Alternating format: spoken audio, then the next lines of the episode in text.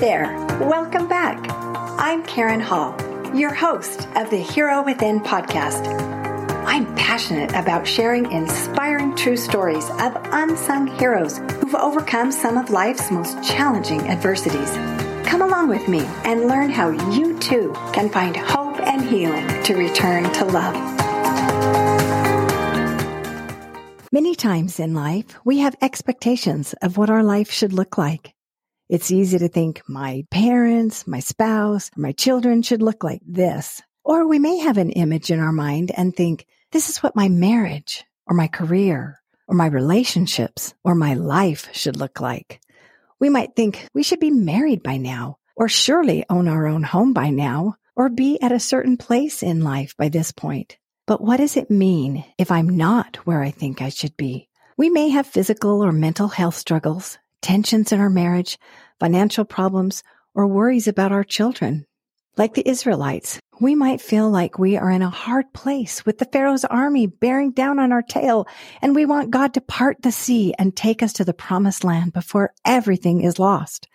Boy, I have felt that way. I have felt like things were just pressing down on me, and I just literally asked the Lord to part the Red Sea. During times in our life when things aren't going the way we had hoped and we're praying and things aren't changing, we may think he isn't listening. We may conclude that he doesn't care about us and the pain we are in. We may give up on God. What do we do when we think he isn't listening? Or even worse, when we think he doesn't care? We may turn away from God. We may in effect say to God, since you aren't taking care of me the way I want you to, I'll take care of myself. I'll do whatever I need to do. I will save myself. This reminds me of my two year old daughter who declared to me, do it self. We basically say to God, do it self. It feels painful when life is not going the way we want, especially when this continues on for a time. And when we are in pain, our natural tendency is to turn inward. A dog curls up to lick its wounds. Often, when a person has suffered extreme physical or psychological trauma and stress, they will assume the fetal position or a similar position in which the back is curved forward, the legs are tucked in and brought up against the abdomen, the head is bowed, and the arms are wrapped around the body or head to prevent further trauma. This position provides better protection to the brain and the vital organs than simply being spread eagle laying out on the ground which is why it is an instinctual reaction to extreme stress or trauma. In addition to emotionally turning inward, we may turn to something to numb the pain, such as food, a screen, substances, porn, and even excessive good things, such as being a workaholic, instead of turning to God. We want to go a hundred miles an hour on the Autobahn straight to our dreams and desires being realized, but the journey may include detours, bumps, and potholes as the Lord molds us into the people that He needs us to be. Why can't it just be easy? Have you ever found yourself asking that question? I remember a time when I was trying to teach my young children about how challenges are a part of this life. I asked them if they wanted to play a game. And of course, they were so excited. I told the first child to draw a card. And as I read from the card, I said, take 20 steps straight and cross the finish line. I had a little rope at the end for the little finish line. so they did. And the next child had a similar card. And I said, take 10 large straight steps and cross the finish line. And they did. I paused and I asked them, what do you think about this game? The two children at the finish line were sitting down, looking around aimlessly, and they both said with a heavy sigh and some exasperation, this game is boring. I asked them why. They said it was so boring because there was nothing to do but take straight steps and the game was over. I said, You are absolutely right. I asked, Well, what would make it more fun? And they suggested creative obstacles to overcome. I said, That's what makes a game interesting. And we talked about adventures that we had been on, such as rafting or hiking in the mountains, body surfing and skiing. I asked what made those experiences memorable and fun. We talked about how we had to stretch ourselves in difficult circumstances. And sometimes it was a little bit scary and sometimes it was hard. And we felt excited as we were able to overcome the obstacles or difficulties that we faced.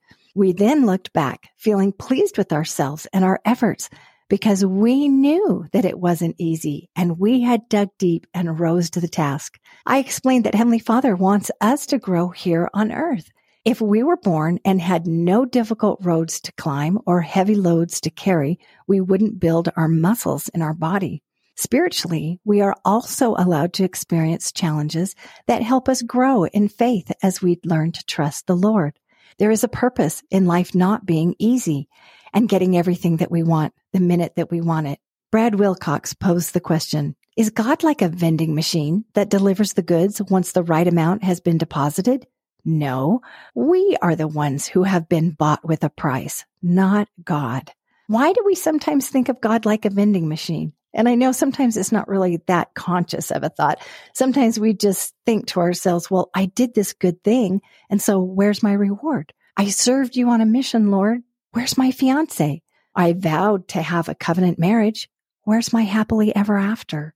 I paid my tithes and offerings. Where's my prosperity? John Bytheway, said, we don't earn our salvation or our blessings by making good works deposits or making some required amount of deposits. God, the gospel, the doctrine of retribution, the law of the harvest, none of these are like vending machines. We learn that there is a quote, eventually time period, a quote, waiting period, a season, a by and by, and the season may be yet prolonged by months, years, decades, or even into the next life. And life can be incredibly frustrating during the eventually or waiting time period. We may want to punch and kick and tilt something. That's the test in testimony. And the test of faith can only be passed with patience and with the right motives and desires for following God. We experience obstacles for many reasons, and there are times that we are allowed to go through obstacles so we will develop character traits, as we've talked about before. As we go through challenges and draw nearer to the Lord, we get to know Him and feel His love for us. We know that He is mindful of us compared to just reading that He is or thinking that He is. Corrie ten Boom says it so well. You can never learn that Christ is all you need until Christ is all you have. In this way, not having things go the way we want can be a catalyst for us turning to the Lord and trusting in Him. Isn't that amazing? It seems like it would be the opposite way around, but it's a paradox. The thing is, it can be difficult to trust God when we have had our trust betrayed by others in this life. How can we trust God? And the bigger picture is, how can we trust Him completely? Well, in part two, we will answer this question. Stay tuned. Thanks for listening. I know you're busy. Did you know that you help spread the love by leaving a review and following? This helps increase our visibility so people can find us online. I really appreciate your help. I'm wishing you lots of love in your own hero's journey.